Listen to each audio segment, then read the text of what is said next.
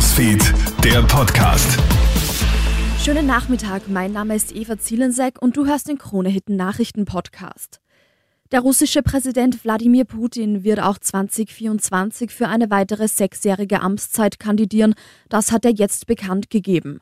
Möglich ist das nur, weil er selbst die russische Verfassung ändern hat lassen um noch einmal kandidieren zu können. Seine Chancen stehen jedenfalls sehr gut, denn ernsthafte Konkurrenten hat Putin nicht. Bei einer Abstimmung vor fünf Jahren kommt er auf rund 80 Prozent der Stimmen. Der Kreml erwartet ein Rekordergebnis. US-Präsident Joe Biden muss sich jetzt neben der Weltpolitik auch Gedanken um seinen Sohn Hunter Biden machen und das mitten im Wahlkampf. Der 53-Jährige muss sich jetzt nämlich vor dem US-Gericht verantworten. Der Grund Steuerhinterziehung. Jahrelang soll er seine Steuern nicht beglichen haben.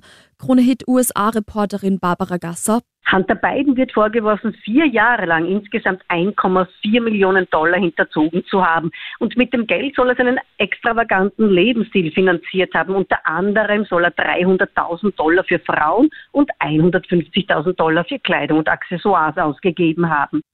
In Norddeutschland hat eine 36-Jährige ein Neugeborenes aus einer Klinik entführt.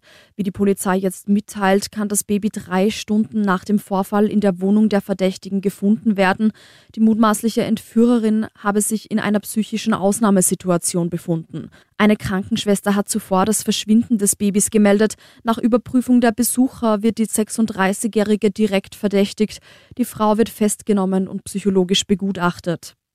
Und während bei den Temperaturen in Österreich allmählich Weihnachtsstimmung aufkommt, bereitet sich Australien momentan auf Rekordhitze vor. Es wüten Dutzende Buschfeuer und im Süden und Osten des Landes werden es am Wochenende Temperaturen von weit über 40 Grad. Auf den Norden bewegt sich ein Zyklon zu. Das war dein News Update. Vielen Dank fürs Zuhören.